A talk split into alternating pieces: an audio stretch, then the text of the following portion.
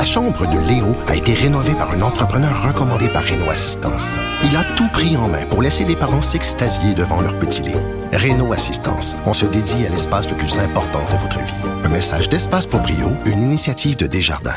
Zach, c'est sa neuf. Martineau, franchement, même avec les cheveux gris, il reste un animateur très coloré.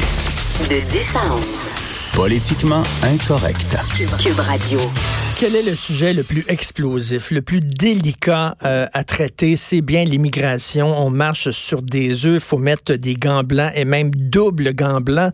Nous allons en parler franchement et honnêtement et sincèrement avec un essayiste, M. Jean Coul, qui vient de paraître, de faire paraître un livre qui s'appelle Disparaître, point d'interrogation, afflux migratoire et avenir du Québec aux éditions Libère. Bonjour, M. Hull. Bonjour, M. Martineau. Bonjour, merci. Merci, d'être là. Vous dites qu'au Québec, jusqu'à la fin des années 90, s'est maintenue une majorité d'ascendance canadienne-française au-delà de 80% mais au rythme de sa décroissance actuelle, elle pourrait disparaître sous la barre des 50% au cours du siècle, ce qui veut dire que nous, les francophones québécois de souche, on pourrait être minoritaires chez nous sur notre territoire. Est-ce que c'est pas une vision un peu trop catastrophique un peu trop apocalyptique? Non, pas du tout. Euh, euh, d'abord, je vais vous dire que euh, je suis franco-ontarien.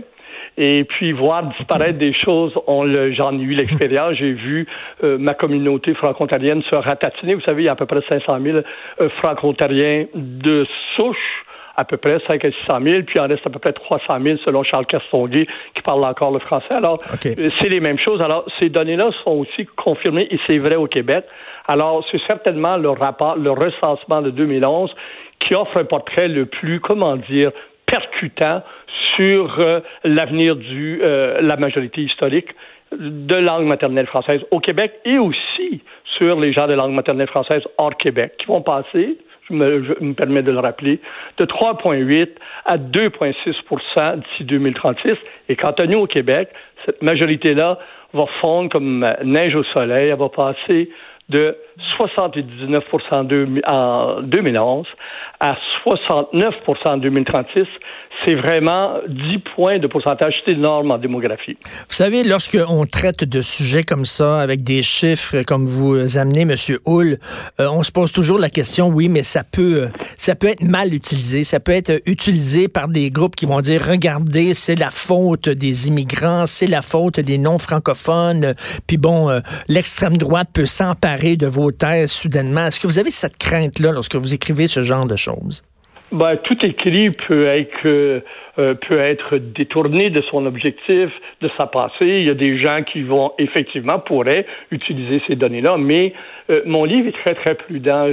Je vais vous dire que je suis euh, d'ailleurs dans mes pronostics, j'en ai parlé longuement avec Charles Castonguay, professeur émérite à l'université d'Ottawa, une sommité en matière de transfert linguistique, et je m'appuie comme lui sur les projections linguistiques faite par le gouvernement canadien réalisée par M. René Hull, pas de parents, et, Jean, et Jean-Pierre Gobeil.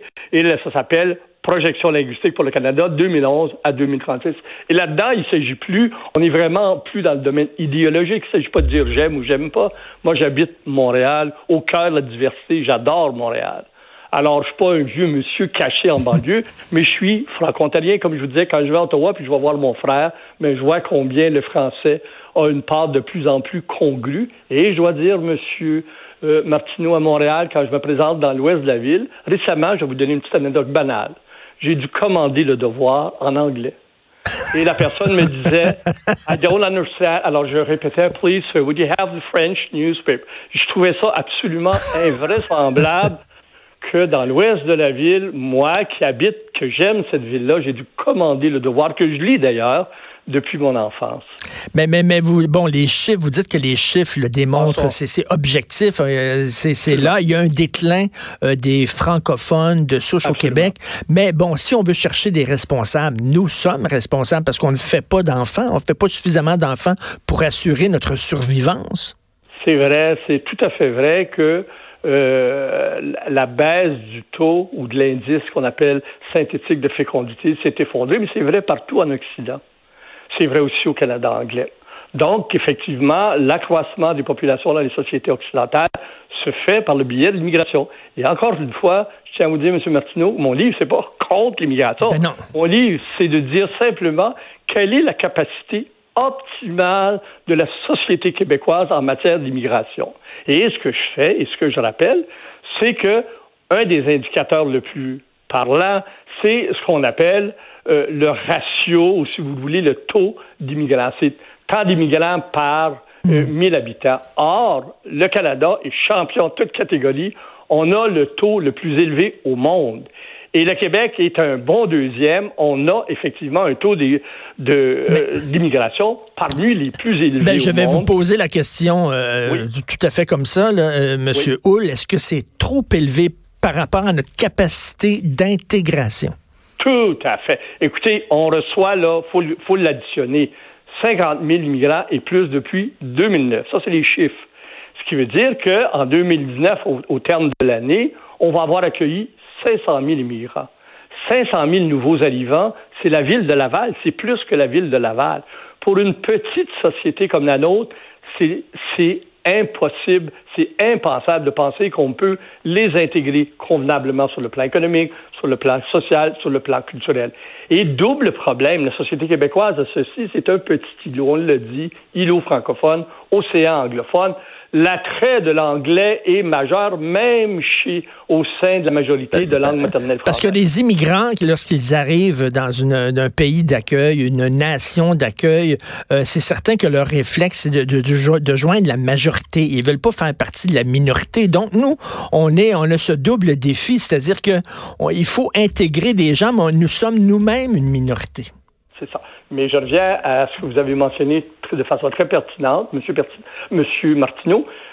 Jusqu'en 1900, 2000, à peu près, là, les gouvernements ont maintenu les niveaux d'immigration en bas de 30 000. Or, on s'est aperçu, quand les maintenant, historiquement, et c'est des chiffres que j'ai colligés, que finalement, on restait toujours au-dessus de la barre de 80% c'est-à-dire les gens de langue maternelle française au Québec, de 1900 à 2000, c'est-à-dire sur un siècle, n'est-ce pas, se sont maintenus à 80 Ce qui veut dire qu'on digérait, en quelque sorte, mmh. sur le plan linguistique et culturel, ces immigrants-là, même si effectivement plusieurs choisissaient d'opter pour l'anglais. Mais avec la loi 101, avec les mesures qu'on a fait. Alors, ce que je veux, ce que je défends, c'est qu'on doit revenir, on doit revenir à cette norme historique qui correspond d'ailleurs à la moyenne américaine. En d'autres mots, les États-Unis reçoivent deux fois moins d'immigrants que nous, ou inversement, on reçoit deux fois plus d'immigrants. Ben, et, et, M. Hull, on nous présente souvent l'immigration comme étant euh, le, remède miracle, c'est-à-dire que bon, il y a un vieillissement de la population grâce aux immigrants, ils vont nous aider à ralentir ce vieillissement de la population. Là, il y a une pénurie de main d'œuvre,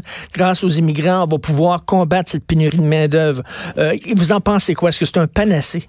Oui, vous avez, vous avez tout à fait raison. Et d'ailleurs, c'était présenté, c'est un peu un conte de fées, vous savez, une fable. On se dit, vous savez, on a trouvé la formule magique. Vous voyez, on fait plus d'enfants, donc on va accepter plus d'immigrants. Ça paraît simple, c'est plaisant à l'esprit, mais quand on y pense, c'est un petit peu plus difficile. Et les travaux de Benoît Dubreuil et de Guillaume Marois, le remède imaginaire, est parfaitement clair là-dessus. L'immigration, prenons chacun des mythes, ne rajeunit pas la population, s'il y, avait, il y a eu un million d'immigrants de 1966 à, à, peu près 2005. Or, s'il n'y avait pas eu d'immigration, la moyenne d'âge, la pyramide des âges au, Québec aurait été la même. En d'autres mots, l'immigration ne fait pas rajeunir la pyramide des âges. La raison est très, très simple.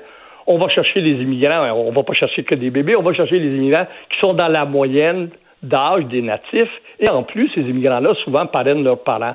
Ce qui fait hmm. qu'il n'y a aucun gain au niveau du rajeunissement. Ça, c'est le premier mythe. Alors, toute la littérature scientifique, elle est claire.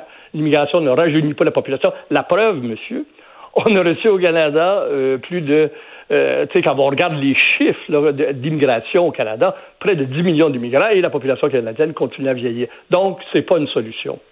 Et, monsieur, euh, monsieur Hull, vous, votre livre s'intitule Disparaître avec un point d'interrogation. Vous vous souvenez certainement il y a plusieurs années de ça, Lise Payette et le réalisateur Jean-François Mercier avaient fait un documentaire qui s'appelait Disparaître sans point d'interrogation, où elle disait justement que euh, la majorité euh, francophone de souche était menacée d'extinction, de disparition. Lise Payette, on lui était tombé dessus à bras raccourcis en disant que c'était à la limite une thèse d'extrême droite, une thèse euh, apocalyptique, raciste. Vous vous souvenez de ce documentaire-là, oh, Disparaître? Et on, on a traité Lise Payette euh, à plusieurs reprises, injustement. On sait la, question des, des, lisettes lors du premier référendum.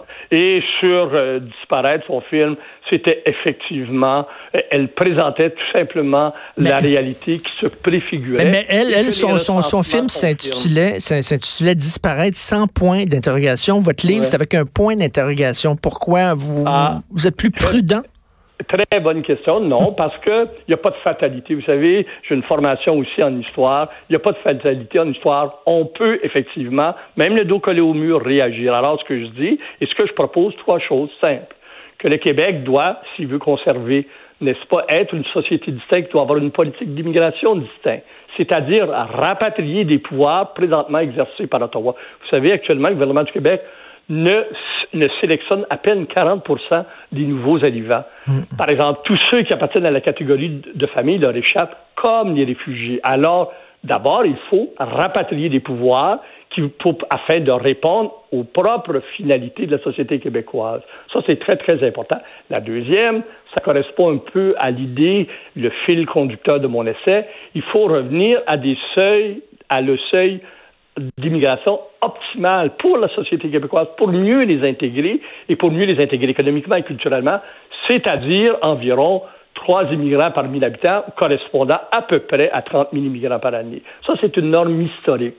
Et la troisième, et là, c'est très important, c'est d'ouvrir un vrai débat sans essayer de stigmatiser l'adversaire. Il y a des bons arguments pour une immigration, j'y crois, mais pas pour une immigration exagérée. Et je vais vous dire, faut que les, je pense que les hommes politiques et aussi peut-être les, les influenceurs, ceux qui sont chroniqueurs, journalistes, se disent que près de 40% de la population québécoise a une formation postsecondaire. Moi, j'ai mon meilleur ami, c'est Michel.